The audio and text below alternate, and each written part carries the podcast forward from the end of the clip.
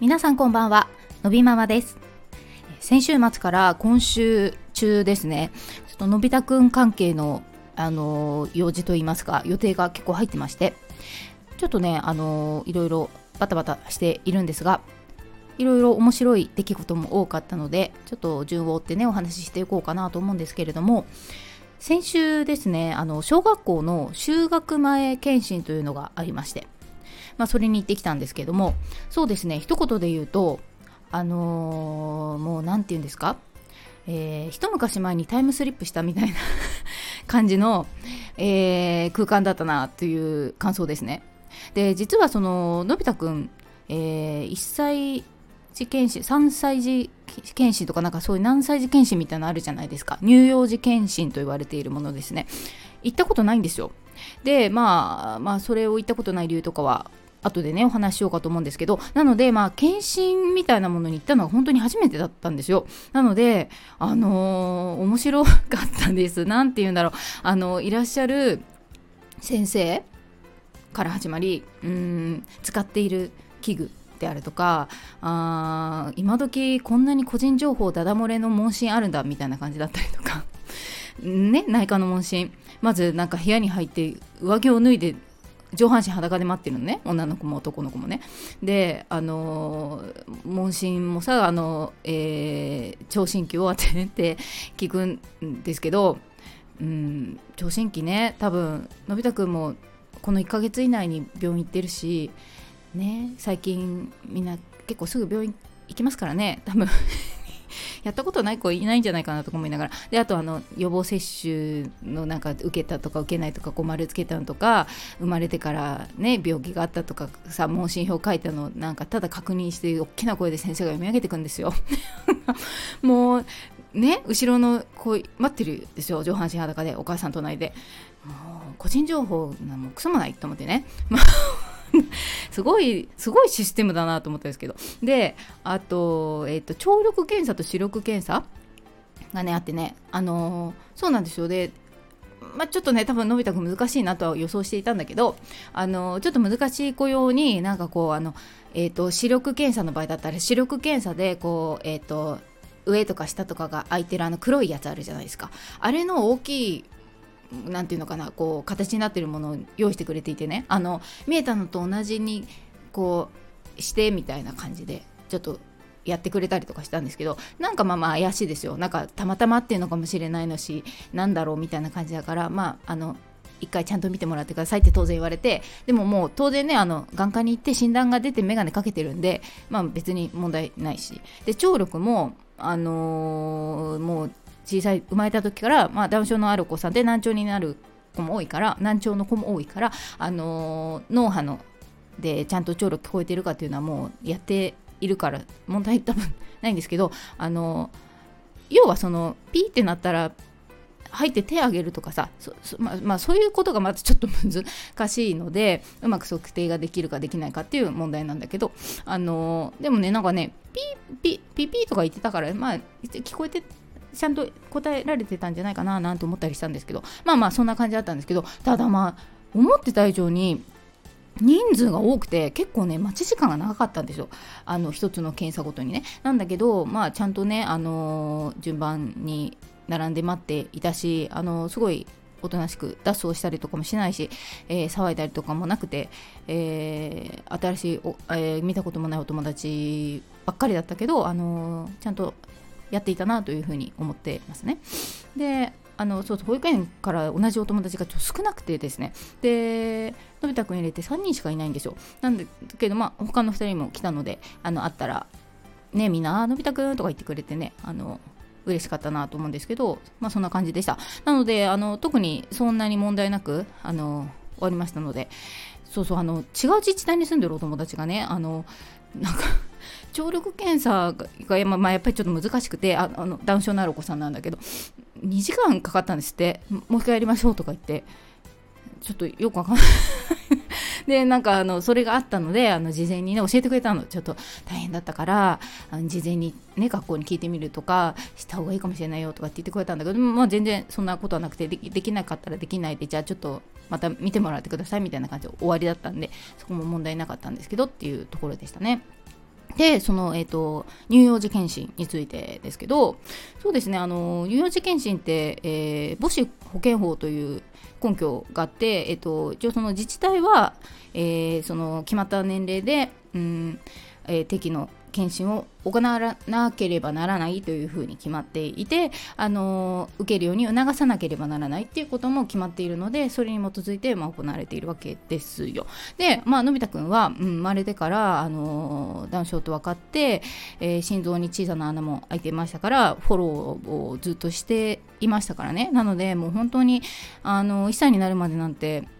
もう月に1回は必ず行ってましたしそこで本当に高度な医療と、えー、経過観察をしていたわけですから、あのー、そういったね、まあ、レトロな検診はまあ、はっきり言って意味がないなと思っていましたしそれだけあの病院に行く時間を割いていたわけですから、あのさらにねそこでまた行って混み合う中で待ってっていう時間を取ってまでやる意味がないっていうのが本当にただの理由だったんでしょう。ただあの結局そういう検診ってあのまあ、今時ねこれだけ医療が発展しているのであるからあのどっちかというとそこの問題よりはあの、うん、まあ、虐待をしていないかであるとか栄養をちゃんと取れているかであるとか発達の遅れがないかであるとか、まあ、親が少し、えー、精神的に問題がないかとか多分そういうようなことをね確認するための場所であると思うんですよ。なのであの黙っていかないとそういうところで問題になってしまうのであの当然保健所に電話をしてあのこういった理由でフォローを受けていますからと。あのちょっとそちらにはお伺いしないでもいいと思っているので伺いませんということをを伝えて、まあ、そうするとさっき言ったようにやっぱ、まあえーと、自治体としては義務がある。の促す義務があるっていうのもあるからだと思うんですけど大丈夫ですかって必ず聞かれてね、まあ、まあ、心配されるんですよね。障害児の親だから何か心配なことはないかとかっていうことだと思うんですけどっていうのはすごい聞かれましたけどあの大丈夫です。何かあればまた連絡しますって言って病院の方でもあの出生した病院でねあの自治体に情報提供していいかっていうところでサインもしてますからあの何か必要があれば聞いていただいても構わないですしっていうことはお伝えしてであ分かりましたっていうことを毎回検診の時には繰り返してきたっていうことなんですよ。であのー何も私はその検診というこの制度を否定しているわけではなくてあの当然その今ね医療がこれだけ発展しているそして乳幼児というか子どもは医療が無料であっても、まあ、何らかの理由でやっぱり、えー、しかるべき、えー、そういった検診を受けられていないっていう子はいるのであのこういうの制度がなくなってしまうとそういうところの取りこぼしが出てきてしまってそれは問題なので当然なければならないものだと思うんですよ。でのび太くんのようなあの、うん、ハンディがある子でなければこんなに頻繁に病院には行かないのでやっぱりこの検診で、えー、視力検査に引っかかって眼鏡になったっていう子はのび太くんのクラスの、えー、保育園のクラスのお友達にもいますのであの意味はあることだと思ってるんですよただこののび太くんのようなこれだけ、えー、病院で医療のフォローを受けている子に対してそして発達の検査も定期的に受けている子に対しては必要がないというふうに私は思っているのであの意味がないそういうことで意味がないと思うから私は言っていないだけなんですね。であのたまに聞くのがそのそういったところに行ったらうんなんか、えー、助産師さんとか看護師さんとかなんですかね保健師さんとかなんですかねあのアドバイスされる方にその全然理解してもらえなかったと。食べさせなきゃダメだとか体が小さいとかいろいろ言われたんだけど食べれないのにみたいなねこととかを聞いたりもすると、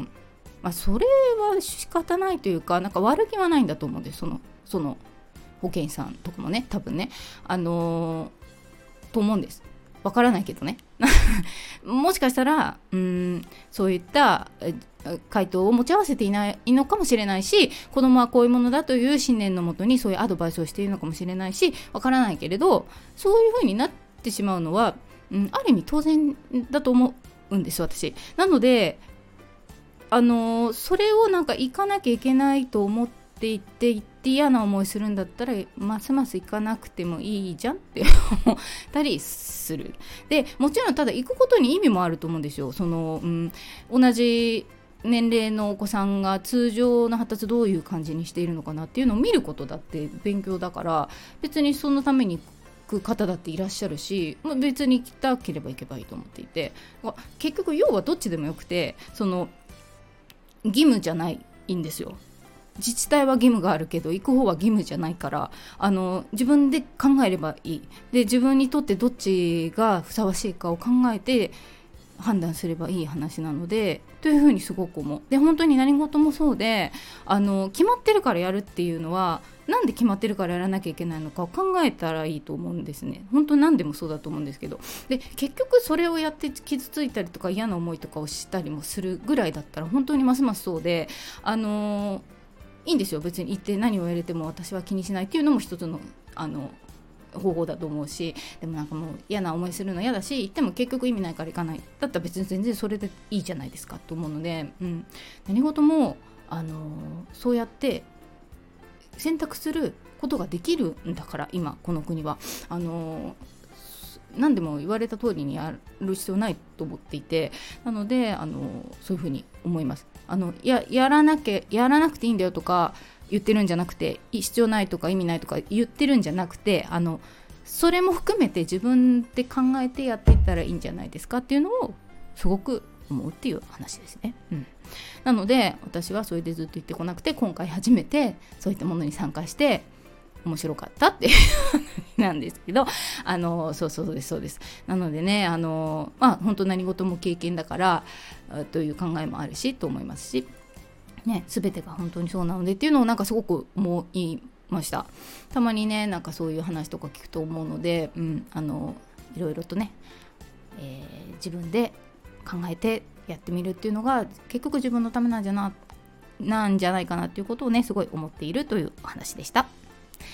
ということで本日も最後まで聞いていただきありがとうございます。また次回お会いしましょう。さようなら。